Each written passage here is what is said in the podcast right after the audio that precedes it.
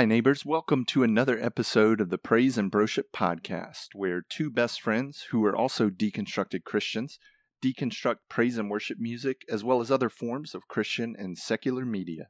As former praise and worship musicians ourselves and students of theology, we'll do our best to bring unique, insightful, and hopefully lighthearted conversations to you every week.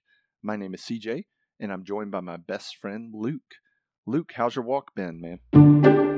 Uh, I'm doing all right, man. Uh, the still still going to the gym, still, and that's actually interestingly enough, at least it is to me. Uh, it has seemed to help my mental state, which I always knew it would. Um, it's Sure. just you know, objects in motion stay in motion, objects in rest stay at rest, and I was definitely doing a lot of resting. Uh, so, uh, got a couple of projects that I'm working on, woodworking projects. The this wine glass shelf thing that we're gonna put above the bar cart. And man, I'm, this is okay, old man bullshit. Uh, my my sheet pans in the in the cabinet un- next to the stove. Oh god, I hate it. So I'm gonna be I'm building a box that will help you know organize it. That will be like a pull out drawer in the cabinet. So Oh, that's cool. gonna yeah, that's gonna be a fairly easy project, I think, and it was gonna make my sanity a lot uh, better in the kitchen. And speaking of that, I man, tonight I made probably the best beef and broccoli I ever had. It was so good. um, I don't think I have any confessions to make. How about you? Everything's Shout out to okay. Dave. Shout out to Dave Grohl. uh, everything's you know good on my end for what it for what it is. Just kind of up and down days, and uh, which I think is just normal for anybody. But uh, yesterday was just a it was a rough one. We normally would have recorded yesterday on a Monday, but we just had a really crazy day at work, crazy day at, at home, and it just it wasn't I wasn't going to be in the right frame of mind to to really record. I was exhausted and just emotionally, mentally, physically. So uh, we kind of postponed it. So if this episode is releasing a little bit later on Wednesday, then that's why I just won't be able to edit it all before first thing Wednesday morning. But we'll see. It might work out. Anyway, yeah. Uh, speaking of food, Tracy made shepherd's pie for dinner, and uh, I uh, want to be an object at rest right now. I don't want to move. Lots of potatoes, and you know what's what's crazy about potatoes is you forget how much salt they Mhm. soak up and how much you have to. Because she, I mean, she salted the shit out of the water uh, that she was boiling the potatoes in, and then salted them when she mashed them and everything, and they just you still needed to, some more salt in there uh, once once it was done, but really good. She did a good job. That's the first time I think she's ever made it, at least since we've been together.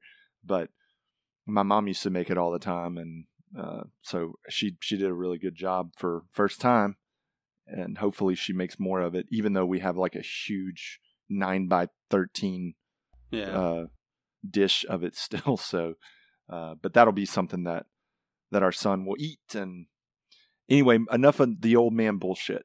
well, no, I got a little bit more. I got a Okay. little bit more. Okay. Uh, the first off, uh, this is unrelated, but I wanted to throw it in there because I think it's funny. Uh, I'm al- I think I'm allergic to specifically cedar scented deodorant. Um, Interesting. that's it. That's it. Uh, and then does does she peel and chop her potatoes before she goes to boil them? Yes. Tell her next time or you next time uh, boil them whole with the skin on it'll take a little bit longer Hmm. but they don't soak up as much water and so that's more room for like butter and cream you know and then they stay fluffy and don't get gummy and gluey Interesting. I'll have to tell Yeah. her that. try it once and if you don't like it that's fine you know uh, people are used to what you know used to what they're used used to and like what they like but i find that the texture is way more pleasurable Pod exclusive. Yeah. And then you can always leave the skins on or peel them or use a ricer like I do, and that kind of does both. It uh, it peels it and mashes it all up. Oh yeah, that's a good idea too to use a ricer. Never really thought about that.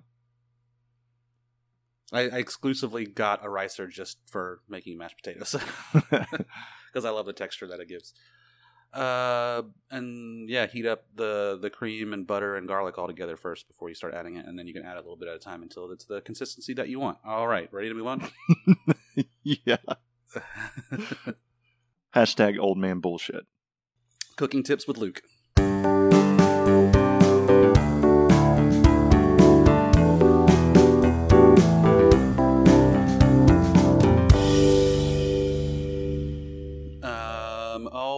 All right, neighbors. CJ has uh, promised a fun segment of his uh, his song. So, CJ, what did you what Christian song did you bring for us this week? so, in keeping with my theme of the bad boys of Christian Uh. music, this was this was one of the first ones that came to mind when I wanted to do this little theme uh, I got going on. I Anyway. feel like I know who it is. No, you don't. There's Okay, no way. There's good because no I. I want to talk to you about that. I think we should plan when we do that that song by that person.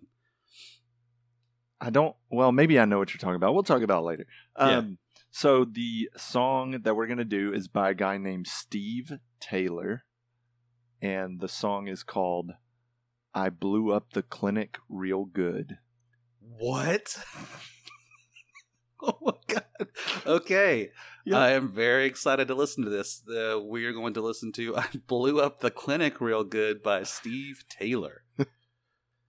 wow.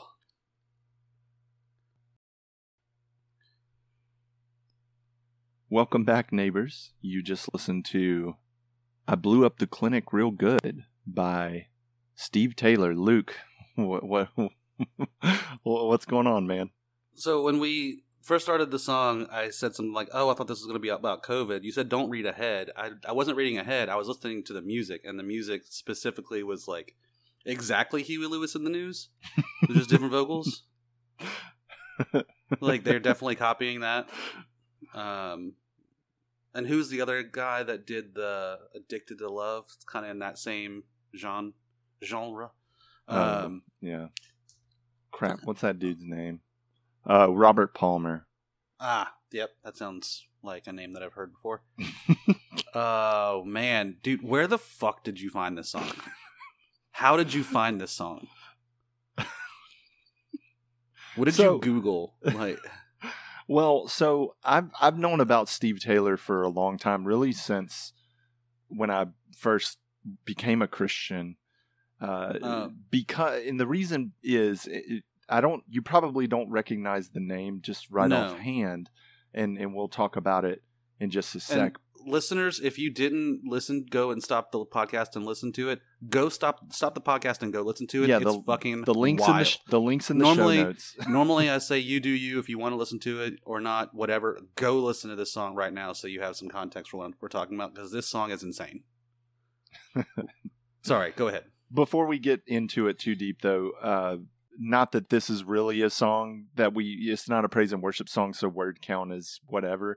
But what do you think the word count is in the song? Um, Non-repeating words. 123. I feel like I'm low. How are you so fucking good every Gut. week? Gut. I, ju- I literally just. Week. My first thought. Uh, go ahead. One hundred and twenty.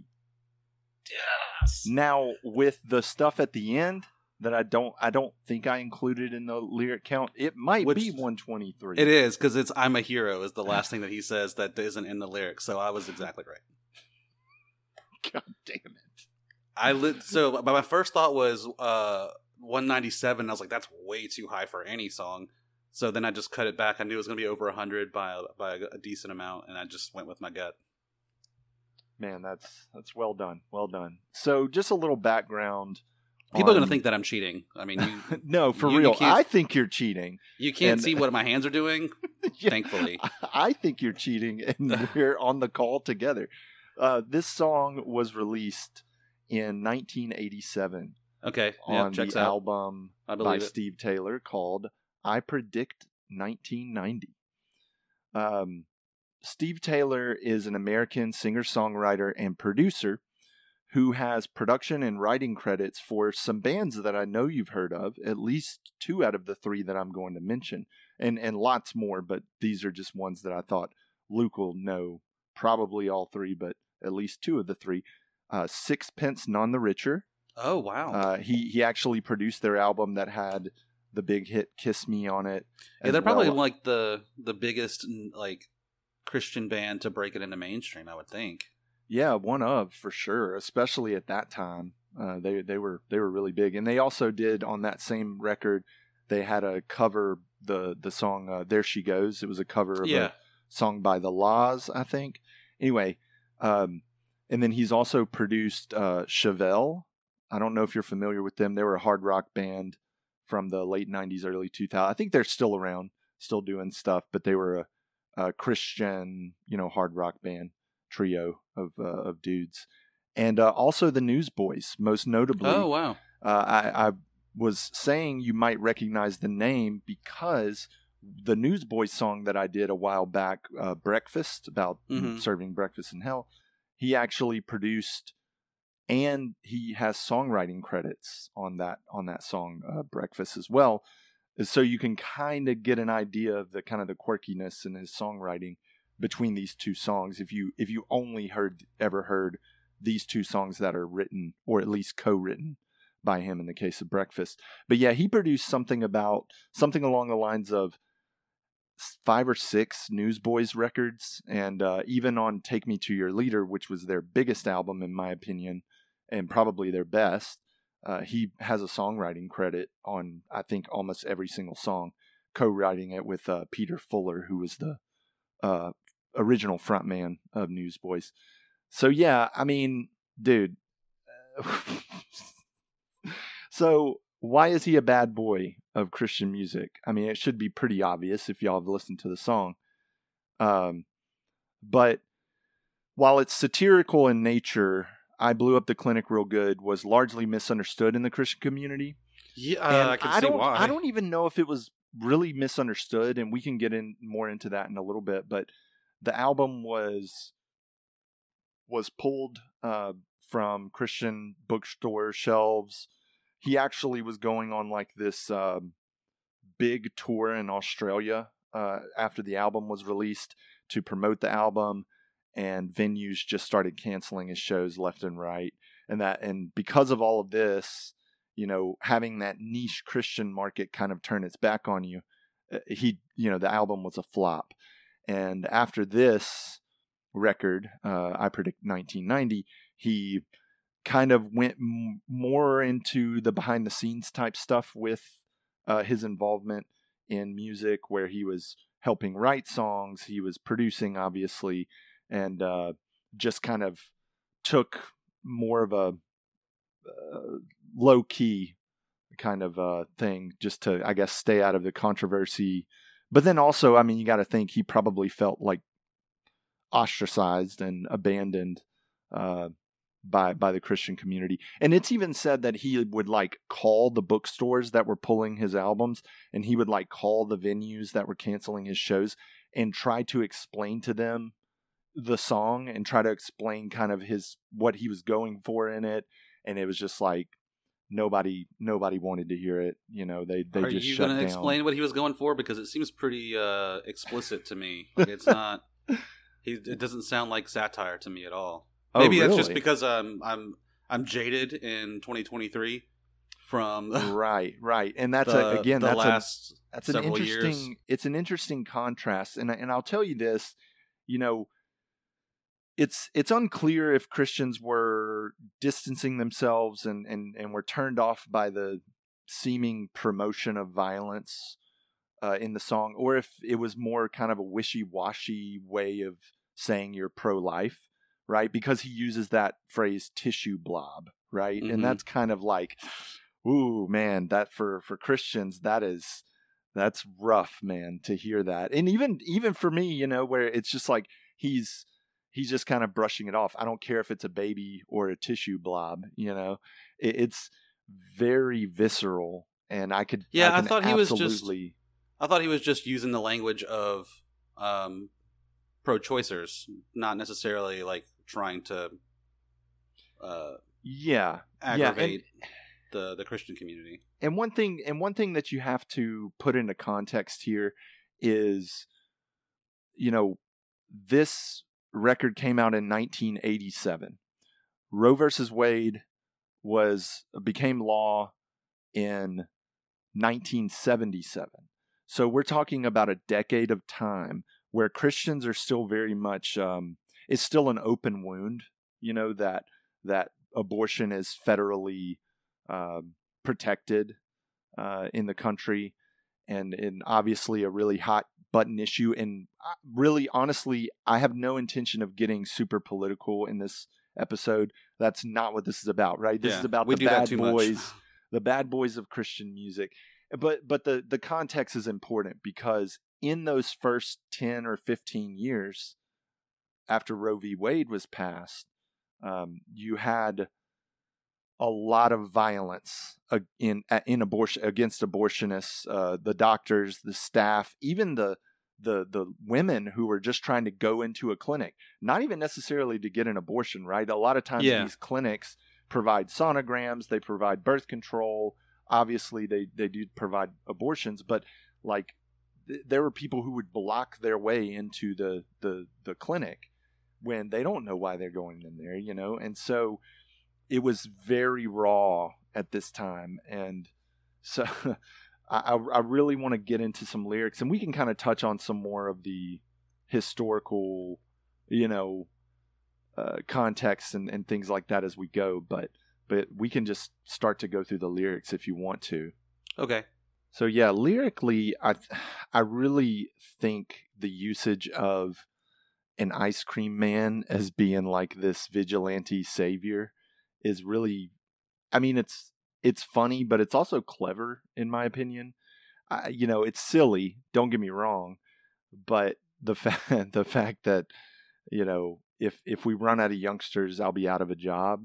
That's that's just funny to me. It's really clever. Uh, I will say that I had an interesting interpretation of that line. If we run out of youngsters, I'll be out of a job. Not a different, but like kind of a double kind of uh, way to way to look at it. Ver- being, you know, uh, he's an ice cream man, so he wants to make sure he always has kids around, which is obviously overreacting. But then also looking at it from the perspective of the church, right? The church needs young people to be to come to church so that they can be Yeah. raised in the church and stay in the church and raise their kids in the church, right? It's a very generational thing, especially in the South. I don't know how it is in other parts of the country and other parts of the world, but in the South, it's like your grandparents went to church, your parents go to church, and you're going to take your kids to church. Uh, yeah, that's funny. The my first thought with the the ice cream man thing was the Van Halen song "I'm Your Ice Cream Man." Uh, Yeah. that was my that was probably my favorite song as a kid. I would just listen to that song over and over again. My mom was a big Van Halen fan, and mom, if you're listening, stop. Uh, but uh, Stop right now. but but yeah, it, that that was the first thing, and then that's when the I was like, oh, this sounds just like Huey Lewis and the News. Um, so explain to me how this is satire because it feels pretty, like I said, explicit. It seems like he's wanting to take down these clinics who are uh, giving abortions or performing abortions. Well, it's just a character. It's just a character study, right? It, I mean, I guess you know somewhere treading the line between satire and, Well, and like, farce. How how is his mindset such that he wouldn't have expected this backlash? I that's a great question. I don't know. And uh, you know, it's kind of hard to find anything about where Steve Taylor actually talks about the song. I think he probably wanted to move on from it. And obviously with it being an older song, you know, you have some archives on the internet, but it's it's few and far between. I couldn't really find a ton where he actually references the song and kind of the the implications of it. It's more just like secondhand accounts and uh, and sources that are saying, you know, uh, a lot of his shows got canceled and the the album got pulled from shelves. And see that you know your question is kind of is kind of where I am with the song, right? Did did he did he take it too far? You know, the this this song to me is a bit of a double-edged sword because on one edge of the sword, maybe Steve Taylor went a bit too far in the context of the day, right? I, I mentioned that it's within a, a decade of Roe v. Wade becoming a thing. And so I can appreciate that Christians took the steps to distance themselves from the song. Even though I see it as very clearly satirical and farcical, um, there had already been a quite, quite a lot of threats of and actual violence against uh, abortion providers. And, yes, that's why it doesn't know, seem so satirical to me. It seems very much of the time and very much. And I'm actually kind of surprised if because if this song came out today, it would it would be. I feel like it would be supported by by right wing no, Christian yeah. community, I mean, and it's surprising to that me is- that he Hmm. included in there that the preacher said, "Hey, that's not a the end doesn't doesn't justify the means," and that that he actually had backlash from the Christian community because I don't think that would happen now. I think I think this would get a lot of support actually. yeah, no, and and you know, I pray that uh, religious extremists don't hear this song, you know, because because of the context today. Even though Roe v. Wade's been overturned, right now it's a state decision, and um, and this is as political as we're going to get, but it's it's important historical context more than political context. But because Roe v. Wade was overturned and now it's up to the states, it's like, why would you still want to uh, be violent against these places? Like, move somewhere else. Yeah, you know, I mean, go somewhere else if you don't want to live in. I don't. i don't know what states still provide services. I'm sure a lot of New England states and stuff. Maybe Illinois with Chicago. I think it's a, a left leaning state. But the point being, like, nah, you can just move somewhere else. You tell uh, you tell leftists to move somewhere else if they don't like the president. I, I don't know, but yeah, it's it's like I definitely took some notes and and kind of jotted down some thoughts about that. Where it's like, man, different times. You know, uh, thirty what thirty six years uh, into the future. Now this kind of thing doesn't seem like some like so far fetched and so isolated. And I and I say isolated. I know that this was a very real thing that happened. I know that you know clinics were being attacked and uh, there were death threats and and all kinds of stuff. But it just seems like it would be something that would be taken a lot more seriously. But I think if you read the lyrics and you really look at the lyrics, to me, it's pretty clear that it's satire. It's It- not is clear it- to is me. it taking it- Is it taking it too far? I think is the main question because I said it's a double edged sword in that I can see why Christians stepped away from it, but at the same time, it's a biting commentary on the hypocrisy of Christians. Because Yeah. even though the vast majority of Christians weren't carrying out acts of violence on abortion clinics and the staff and the employees, I'd venture to say many, if if not most, Christians were still still feeling rage and anger and maybe wanted a bit of vengeance out of the deal uh, uh, with Roe v. Wade.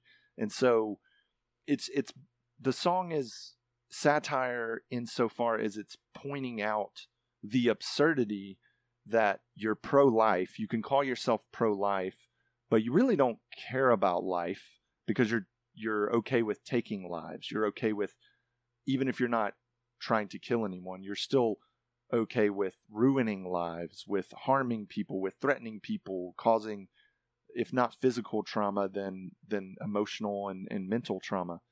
And so you know, that's the whole thing with the pro life movement. It's like, are you really? Or are you just anti abortion? Yeah. Right? Do you just care about that tissue blob? Or are you going to do something when the blob comes out as a full grown baby?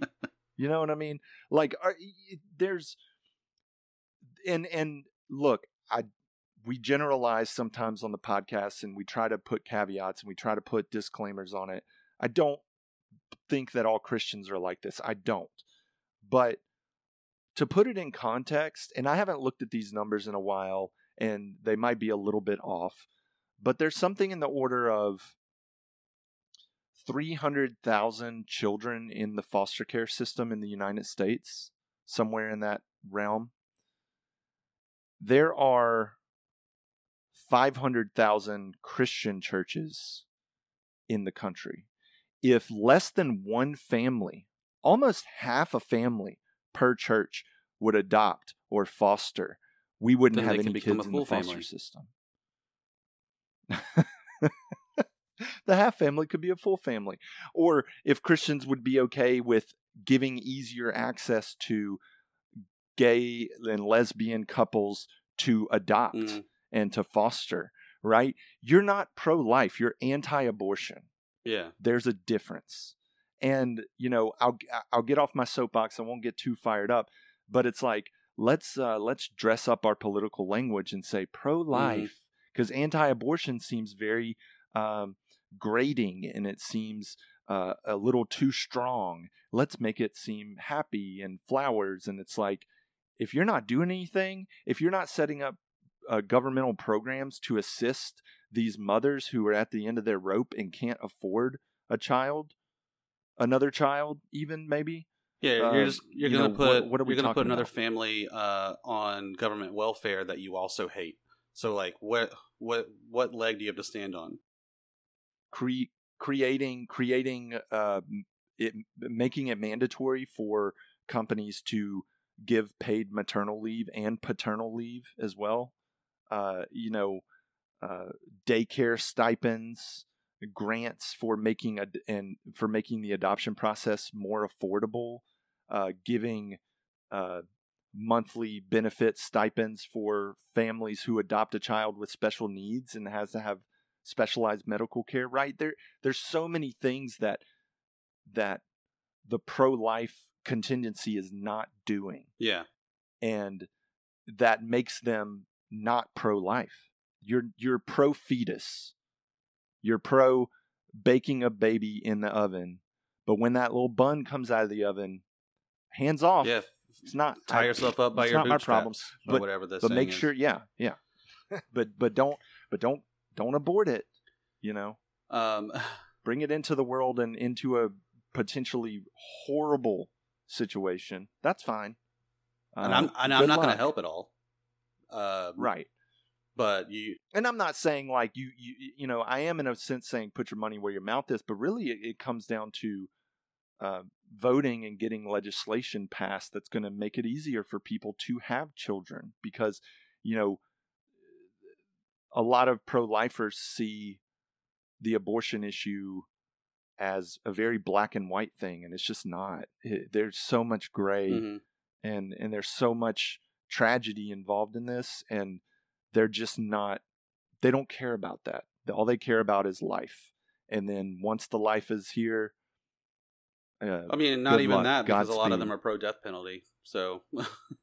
Exactly. I mean that's i didn't even bring that up you know but but the point being like you're not putting any programs in play. So that's where i'm coming from when you in the sense of i can see that this song is is satirical right? Because it's it's yeah, showing how ridiculous you are yeah. I just to- for most of the song, it it seems having a 2023 perspective on it. A lot of this song seems logical to uh, the rhetoric that I'm hearing from conservatives about the abortion issue, except this one uh, stanza. Uh, try and catch me, coppers. You'll be stink. You're, you stinking badges. Better think again. That wouldn't fly um, today for the uh, the Christian community or the conservative pro life uh, community. Uh, before you mess this boy around, and this is where I, this is like the biggest question I have, and this is this probably points most towards it being satire because it's he's kind of um, negging himself. This line I don't understand. I've hung in Saigon just to see the special effects, and then he kind of, you know, puts himself down by saying, "I've hung from gravity boots for my Napoleon complex." Like that just comes out of nowhere. These two lines. Yeah, yeah. Just being he's he's being uh trying to be cheeky there for sure. So like with the I've hung in Saigon just to see the special effects. So uh what he's saying there is he served in Vietnam not for out of any kind of duty to his country to keep you know our freedoms Oh. and whatever else the military does. just to go and see bombs go off and see people die. Right. So Okay, again, so, yeah, I- it's it's furthering those lines, that idea. those lines definitely were confusing to me on the first listen, but it actually does make sense and really does strongly point to s- satire because it is pointing out that these people uh, that he's referring to in the song. I'm not saying all Christians uh, or even all you know right wingers. Uh, yeah, that it's they're they don't have good intentions in this. I've hung from my gravity boots for my Napoleon complex. That's that's just. I think that that's a pretty clever line there. Uh, you know, Napoleon, the whole Napoleon complex was that he was short and felt like he had to conquer the world to prove himself to be a big man, even though he was average height for the time in the region. But uh, hanging upside down, like the inversion therapy with straightening the spine and making yourself taller. It, it's it's it's fun. I think it's a, a clever line. It it is kind of the Saigon line makes more sense. The Napoleon complex thing, I don't know. I it mean, doesn't I guess really it's like fit. a, it, it, it, it does a strong. It has a strong effort of you know making fun of himself or putting himself down. But I think you're right. I mean, it's more of a savior complex than a Yeah. Napoleon complex in this. yeah, that's a good point. Uh, I I hung from uh, from my own cross uh, for because of my savior complex. Might have been a yeah, um, Yeah. But like, I do think the song goes too far in one direction and not far enough in the um, self-deprecation direction. I think he could have had a little bit more in there about self-deprecating to point out the absurdity and the hypocrisy, because these two lines do a good job of that. And I think Yeah. he could have put more in there. And I still, th- even if he had, I still think that it would have gotten pulled from the shelves. I still think it would have been too much. But yeah, yeah, So- for sure. And I- and I think, I mean, I would like to think that today the Christian church would have a similar um, response, but I don't Yeah. know. I, I- you know, con- contextually, we we can't know. We can speculate. I mean, maybe it wouldn't have been as resounding of a of a um, you know cry uh, an outcry from the from the Christian uh, church, but yeah, it's it's interesting to kind of think on that and wonder what the response would be right now. uh, how much do you know about Steve Young himself? Like, like what in his background? I mean, Steve, Steve, Taylor. Steve, yes, Steve Taylor. Uh, Steve Young is a Mormon uh, former quarterback for the San Francisco 49ers. I think I got Neil Young stuck in my head for some reason. Um, Hmm. Anyway, that's my own brain. Uh, well, Steve Taylor. Do you know anything about him that would point further into the satire, like his personal life or his background? Not not a ton. Uh, all I know is the music of his that I've listened to, and it leans heavily into the cheeky, into the kind of absurd, funny, farcical, uh, and sometimes satirical. I mean, you, you even take a song like Breakfast, Breakfast, yeah. that that I know you've heard, right? And it's it's very much a a funny. It's supposed to be a funny song. It's got all these cereal references in it, and you know, it, it's just It's that absurd, was yeah. kind of yeah, that was kind of his thing. Is is just to uh, have fun and try to come up with with interesting images. And his previous albums before this one are really have a lot of songs like that. I mean, you you saw it even in the track listing on this album. Oh yeah, uh, There's a song called "Jung and the Restless," as in Carl Jung, J U N G, and it's it's that kind of songwriting style. He's just he's just quirky Yeah. and he's trying to do something different. And yeah, like you said, and and I said it earlier, he uh, he probably he took it too Yeah. far. He I- and and like you you posed the question uh, a second ago, like what did he expect to happen? Especially when this is your lead track. This is the first track on the record. Like you couldn't have buried that on like at like track six or something, or even the final one, Maybe, you know, like. yeah. But uh, Maybe tried to tried to bury it a little bit. I mean, I, kudos to him because let me tell you something, dude. I'm gonna get fired up for a second. I can but tell. I can okay, I can see the pro lifers and the pro choice advocates being really pissed about this song. And I fucking love it when something pisses off both Yeah. sides. Uh, not just pro life, pro choice, not the abortion thing. Any, it could be any two sides or however many sides there are. When everyone is pissed off, I fucking eat it up. I love to see it. And I don't mean on like a meaningful level. I mean, this could, this song could have potentially had some serious ramifications.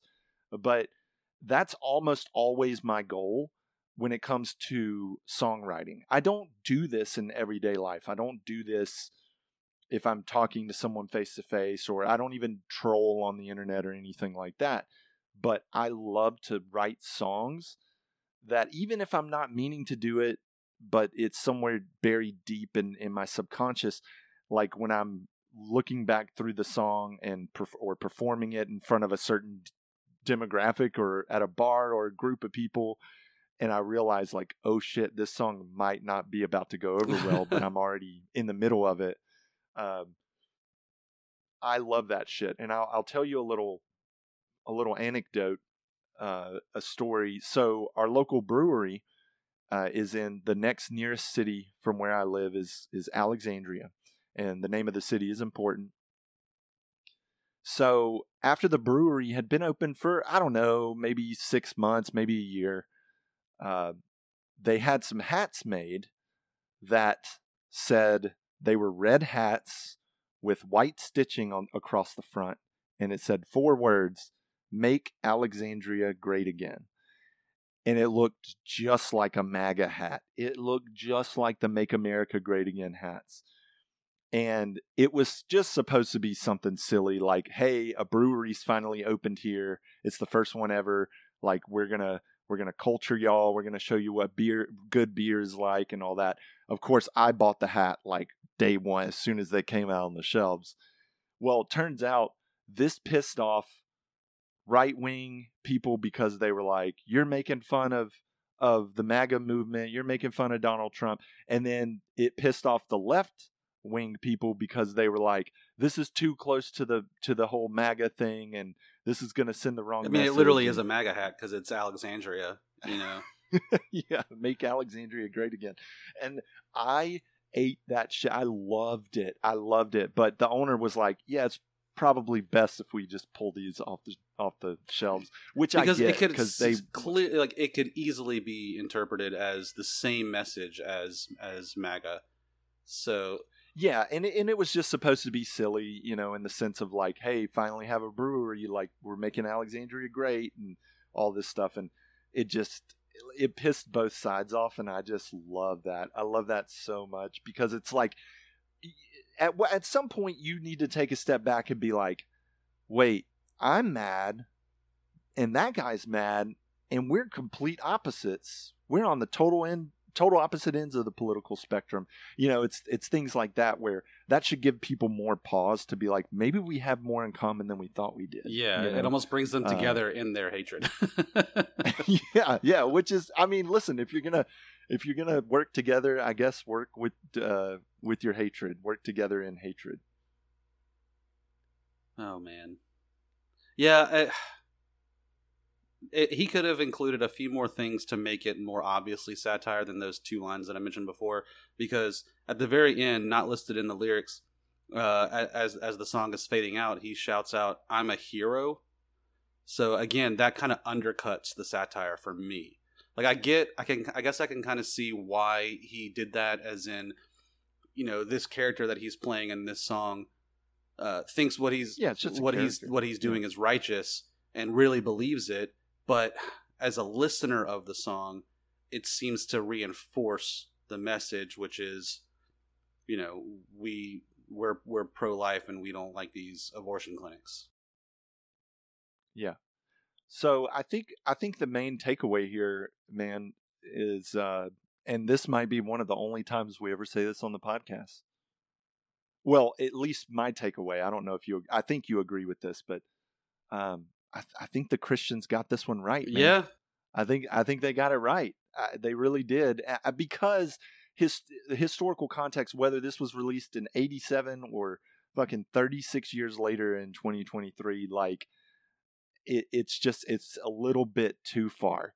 and it's just not enough like you said it's not enough to clearly set it apart as from from jump street like oh the first time he says i blew up the clinic real good it you your mind should already be like oh yeah He's- like this is He's fun, not using right? grammar You know? correctly, so he's a dummy. yeah or what yeah yeah but but it when you get to that first you know the title of the of the song and he says that the first time your mind in a perfect songwriting scenario should already be like oh yeah i mean obviously this is a joke and you know maybe it's a little maybe it's a little bit too tongue in cheek but we know it's all in good fun but it's Well, like you s- it's just not quite the there. the the first few lines of the song kind of gets the audience on his side. Like, I have the road in my blood. I drive a custom van. I play the tunes. I'm the neighborhood ice cream man. It, you know, blue collar worker, I guess. Like something from easy rider Yeah, like he. Oh, I'm just a guy trying to get by, making a living. You know, trying to spread Yeah. joy in the world, and it, and it tries to get the audience on this character's side first. That's the that's the first thing he does, and it's not related Yeah. at all to the rest of the song. It it like other than the Right. the uh, we need kids to to make money. So like, yeah, it's it's a little bit misguided. it's the the the the humor and stuff is there. It's just it's masked a little bit too Yeah. well. To to where on first listen you're gonna be like like you did when we were listening to the song. You were like what the fuck? Like multiple times. And it's like because it's just not quite eh, the level of of so it, there's got to be self-awareness. And and I think that he does Steve Taylor as a songwriter is is very self-aware and he understands what he's doing I just don't know why he thought that this I don't How- I don't how- know who cut this record for him and and okayed yeah, I, that was another thing I was going to say. There's so many people that had to say yes to this before it. and I, and I before it don't got know released. what the production what the production notes are on this. I'll have to I'll see if I can look that up real quick while we keep talking. Um, do you know how old he was whenever he wrote this song? so he was he was pretty young. Um, uh, which spelling? What's oh, uh, J U N G. Um, so let's see. Um, yeah, I couldn't find anything uh, production note. wi- Oh, I'm sorry. Here we go. The it was produced by the uh, Buford twins, David Perkins and Steve Taylor himself. Um, you know this. I don't know if you noticed the album cover, but he really didn't set himself up well from the from Jump Street. Even if you just see the album cover on the shelf in a Christian bookstore, it looks like a, ta- a tarot card, and this apparently caused some controversy too. I don't know which came first, the the album cover or the song, in terms of what which controversy uh, came first. But it was actually designed by his his wife, Steve Taylor's wife, and it was uh, supposed to be kind of uh, it was supposed to resemble like early 20th century French poster art. I'm not really familiar with that medium, but uh, that's that's what they say. It was supposed to be more of a poster thing, but it, it does kind of look like a tarot card, and it he's kind he's making a hand gesture that might look like it's uh you know witchcraft like or something, you know. So uh, it, it's it just didn't really ever co- get off the ground. And uh, to answer your question, uh, Steve was 30 years old when this album came out. Okay, so not. Uh, you know, I was was thinking like the uh, the angst of like an early twenties, mid twenties songwriter, but not that. He was he was a little more mature, I guess. Um, did you look up any comments for this song on YouTube? Because I just pulled some up. I skimmed some of the comments, and basically everything was like, you know, oh yeah, it's like Huey Lewis, or you know, Oh, really? That's not what know, I'm very seeing. very 80s, and Uh, we'll read some of them. Uh, okay. Hold on, I gotta go back. Okay. So a lot of the comments are positive, clearly. I mean, it's a Christian song, but not in the way that you would think. A lot of them are, uh, uh, for lack of a better term, praising uh, Steve Taylor, uh, saying that he was a, a, a good guy and um, that they, they loved his music and they miss his music. And it's kind of hard to tell in some of the comments whether you know how they're how they're taking it. But one of the comments says, "I wish he'd make." A, this was from ten years ago. Wow, I wish he'd make another album. Uh, I think Christians could use another kick in the ass like the ones like like only Steve Taylor can deliver. So I guess yeah, these people are getting it that it is satire.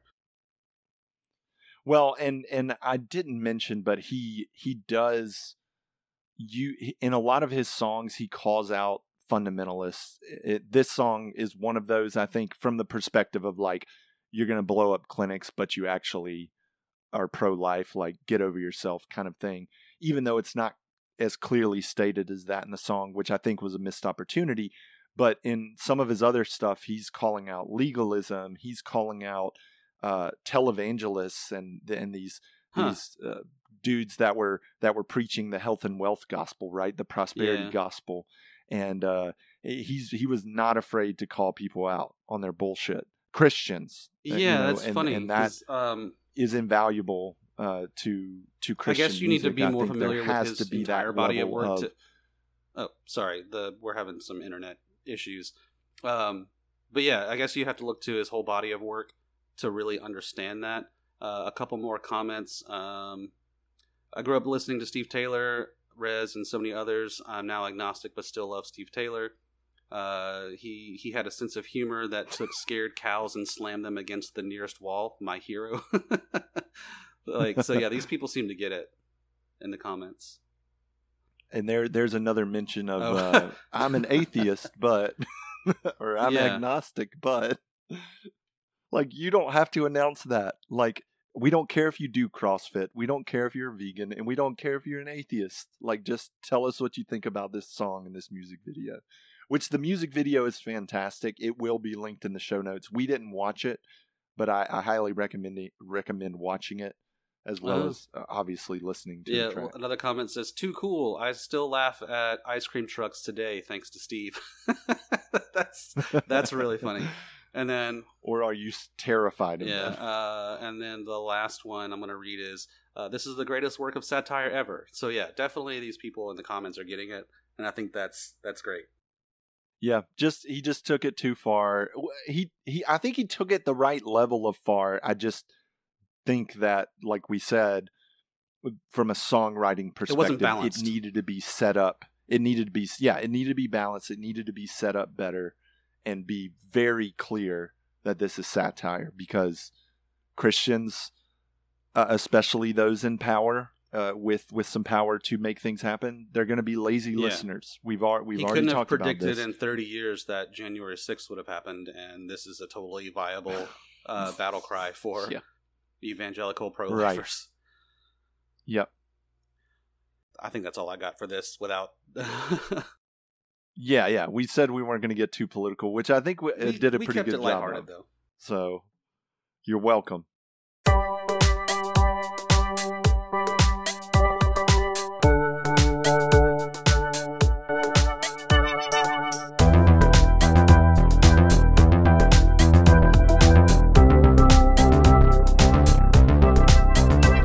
Neighbors, we're going to move right on into our secular song of the week.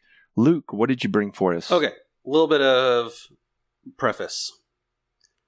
Mm-hmm. Uh, growing up as a kid, I was always told that I was allergic to uh, insect bites, like you know wasps, bees, and stuff.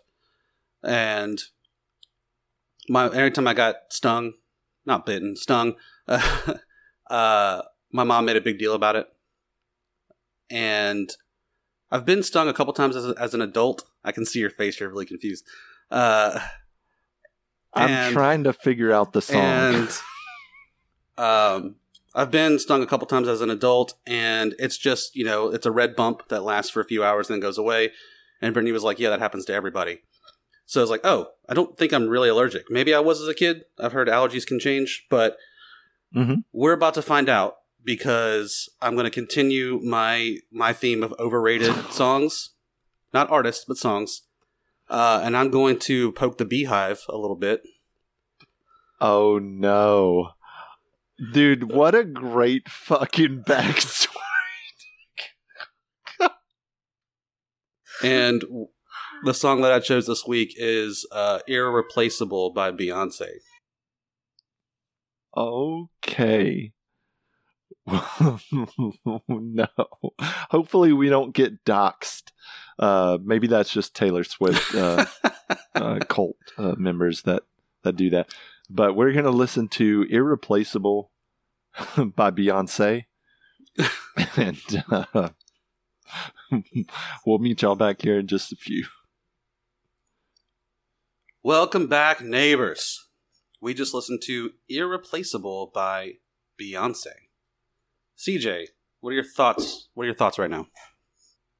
Well, you must not know about me because I actually like this song. Uh, be open minded and get ready to change that opinion. Um, now, no, I mean honestly, like from a from a production standpoint, I you know, I really love that the acoustic guitar is present through the whole song.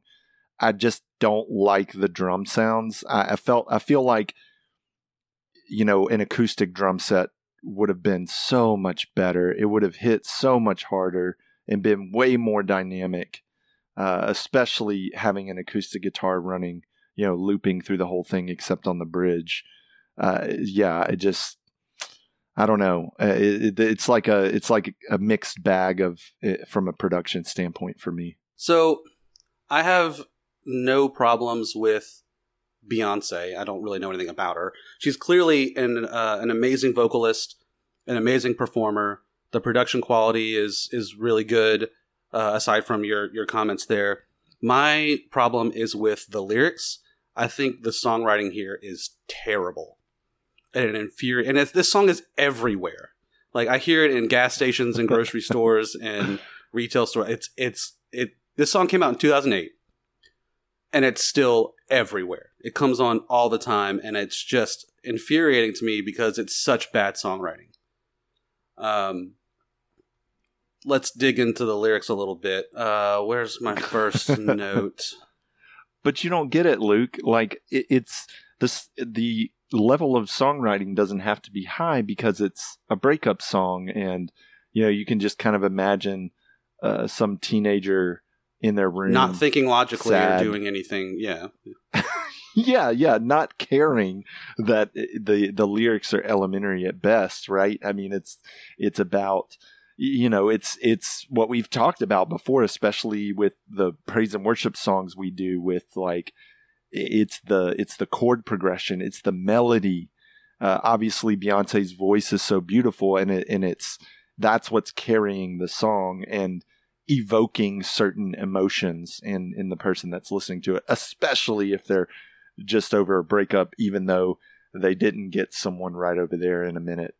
but anyway, go, so go um, there's there the my main issue is the chorus, and we'll get to that. That's kind of the the my my biggest deal with the song. But looking at the lyrics uh, that today and listening to it just now, there were some other things that I thought was just kind of not logical. She says, uh, call up that chick and see if she's home. Oops, I bet you thought that I didn't know. It's like, well, you're kicking me out. And I definitely cheated. I don't I don't think it's because I left the toilet seat up. Like I I know what I did. You know, like Oops. You t- you took your socks off yeah. inside Oops, out. I bet you thought I didn't know. Like, bitch. yeah, that's kind of if I if I'm cheating, I know that's you, you, I'm busted. But so that that doesn't really. Just, she's taking such a powerful stance, which I I get, but it's just like, yeah, he knows. um, and then she said something about she she bought him a car, but then she said pick up or what was it about the keys? Uh, where is it? Oh yeah, baby, drop them keys. Hurry up before your taxi leaves. So the taxi's already there somehow, and the I'm assuming if she bought him the car, it's in his name, but maybe not. But again, that just goes to show, like, yeah, the taxis. She already called him a taxi. She's telling him, well, yeah, in the in the first verse, she says it's my name that's on that jet. Oh, I, I missed that. Okay. Uh, so there's a taxi there. She's kicking him out. So yeah, he fucking knows. Um, and then she later she says, uh, "I won't shed a tear." Where's that line? Yeah, I uh baby, I won't shed a tear for you. I won't lose a wink of sleep. Did you even like this guy? because I I've been through some breakups and you know, I would high school or even later like it, it's yeah, it, it sucks like even you just found out he broke up with or that he cheated on you and you're breaking up with him. You thought the relationship was good before that. You're not going to be upset at all? I don't believe yeah. that. Like that's that, that's um not realistic because typically if someone betrays you, you're pretty broken up about it. So I just don't think she even liked this guy to begin with. But she bought him a Jaguar, which is an expensive car. uh so yeah, I I just I just don't buy it. Like it's it's really frustrating because she is a good artist, but this the lyrics of this song are just terrible. They don't make any sense. Well, and I mean, you know, it, I I guess from that perspective, with it's it's more about uh, showcasing her strength in the in the whole thing, right? In in in in a lot of ways, the financial the financial strength of, hey, I bought you that Jag uh, and then also like I'm not I'm not going to worry about you as soon as you're out the door. Like I'm good, kind of thing. But yeah, it, it's it's not realistic well, at all. I mean, she they had the I think it was I don't think it was her solo. I think it was when she was in Destiny's Child, the Independent mm-hmm. Women song. Like she's she's always been that kind of in popular music. She really um, kind of was the the poster child, I guess, in a way for uh, strong, you know, strong independent women, and that that was the kind of the the personality she wanted to convey. So so I get it. Again, I, I agree with you. It's not it's not realistic. I mean, I don't care how strong you are or independent you are. It doesn't matter, man, woman, whatever like that's going to affect you. Like that sucks yeah. you know? You you might be thinking that now. You might be thinking yeah get out of here. I don't ever want to see you again. I'm not worried about you. I'm not going to cry about you. And maybe you don't initially because you're angry. You're upset. But then when that wears off it's like okay. Like let me have a a bubble bath and a good cry. Yeah, and maybe you know? she's she's in this character. She's saying it to the person to to really you know jab at him to make him, you sure. know, hmm. realize like, oh fuck, I I fucked up.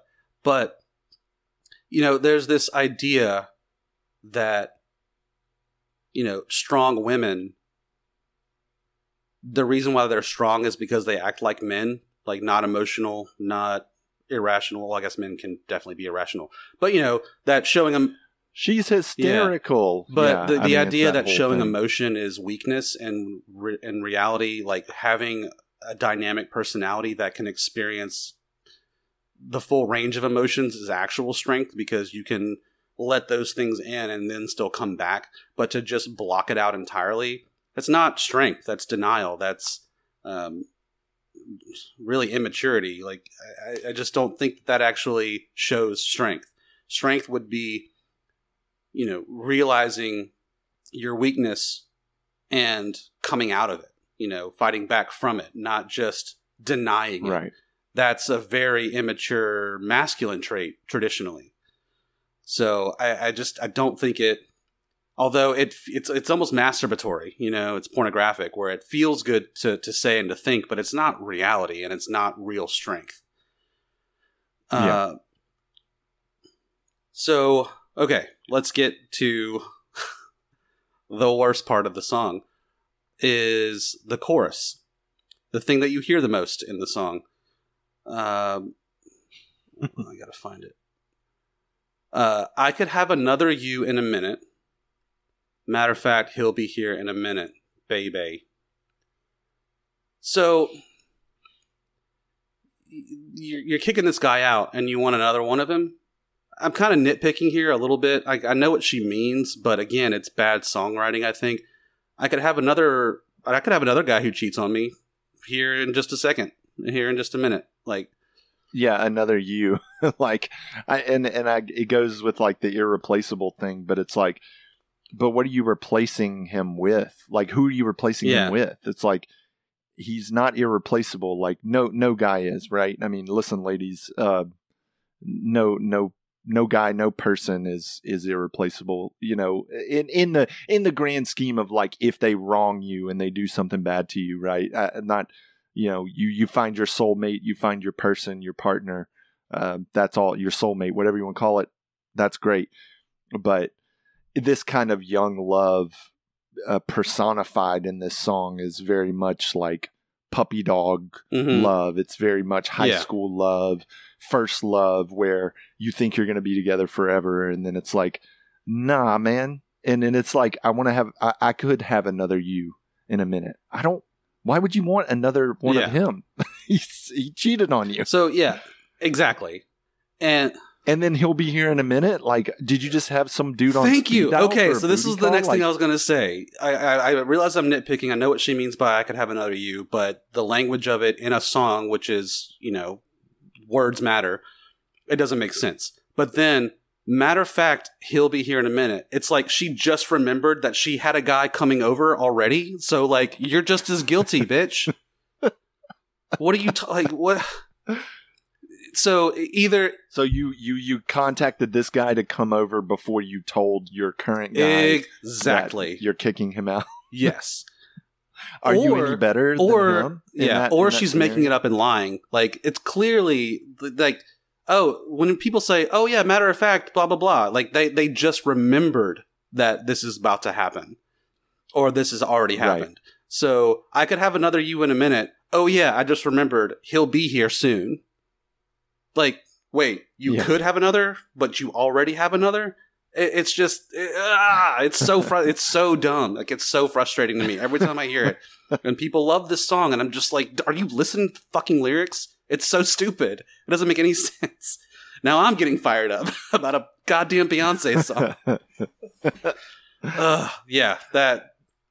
Oh man, I, I don't know why it irritates me so much, but that the chorus, the the, the hook, is just so dumb and illogical. I, I mm. matter of fact, oh yeah, I you know what? Now that I think about it, I already have a guy coming over. Um, but fuck you for cheating. like you haven't Yeah. broken up yet, and you already have this uh, booty call coming over. Like it, stupid. It's like I'll I'll have another you by tomorrow. It's like okay, cool. You're just gonna have another guy that you're gonna drop money on for an expensive yeah, you're car. Like not great with your money. Um, you got a lot of power and money, but you're not good with it. Uh, yeah.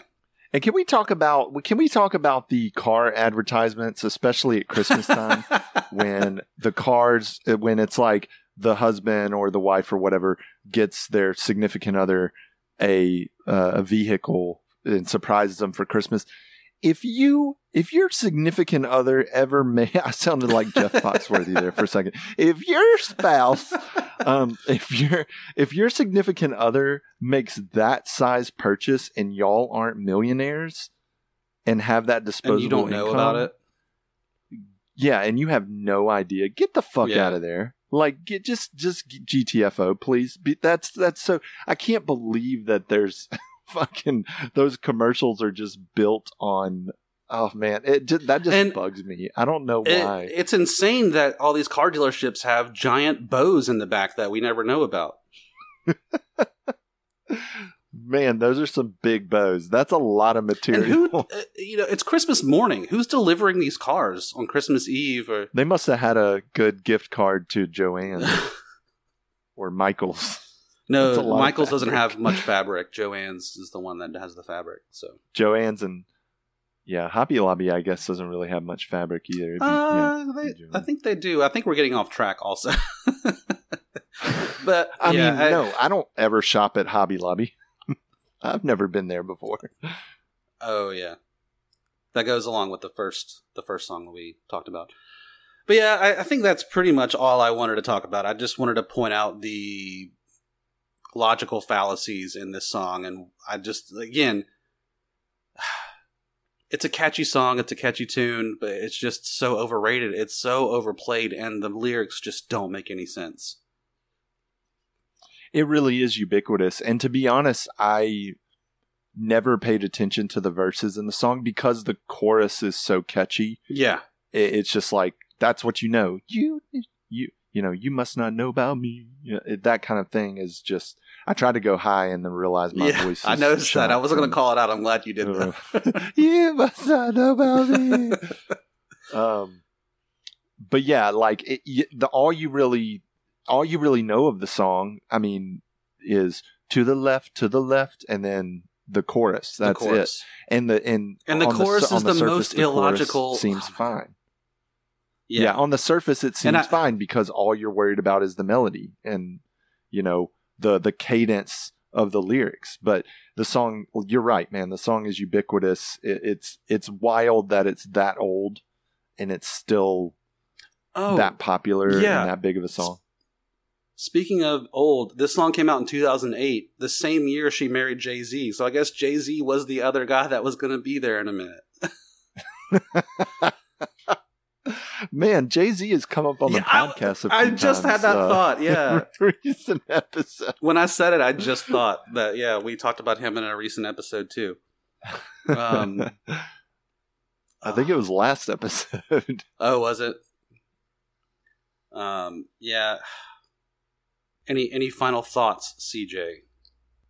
No, I mean, I think insofar as you can appreciate the song for the production, the melody, obviously, Beyonce's voice is great. I mean, it just is. I, I'm not like a connoisseur of of Beyonce. I don't know like a Me ton either. of her music other than the more the stuff that gets radio player that's playing you know over the speakers in a, in any given store but yeah i mean look at it as a breakup song you got a broken heart and that's that's all well and good but it yeah it's it falls flat lyrically it's very pedestrian and doesn't it doesn't make a Oh. lot of sense in in places obviously but yeah, Yeah, that's I- I basically remember- all i have to say I about it. remember I remembered what I was going to say is that I often, very often, get criticized for overthinking things, um, TV shows or you know songs. Obviously, like I was uh, kind of underwhelmed by The Last of Us. That's a different podcast that we'll have to do. Uh, but I just like when people tell me, "Oh, you're just you're just thinking about it too much." It's like, are you thinking about it at all? Because if you just listen to the lyrics, it doesn't make sense. Like it's, uh, I, I I get annoyed when people tell me like, "Oh, you're overthinking it." No, I'm just thinking it. Like I'm not I'm not overthinking it. I'm just Yeah. looking at it for what it is, and it doesn't make sense. Uh, so I think I think people need to think more instead of just buying into pop music, which is formulated to be catchy and formulated to uh, like I've had this song in my head all day. I've I've sung the the chorus to myself uh, as I was doing stuff today because it's super catchy, but it Mhm. I got annoyed at myself for doing it because the fuck doesn't make any fucking sense.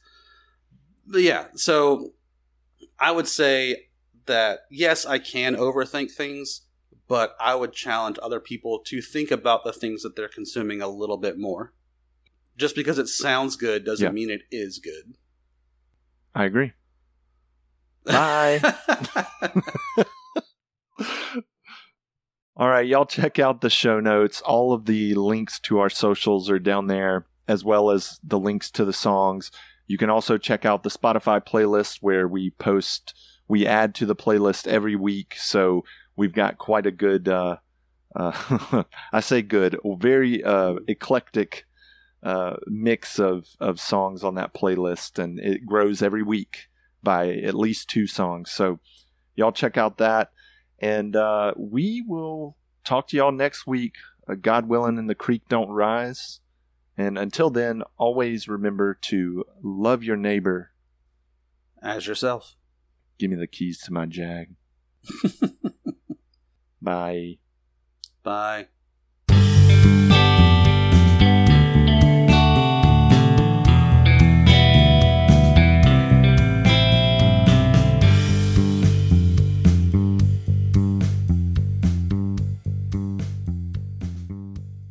Um, I guess we're ready for the wrap up. Oh, I'm gonna wrap it up. Uh, yeah, because you don't want you know these women going to clinics to to get bl- to get blown. Exactly.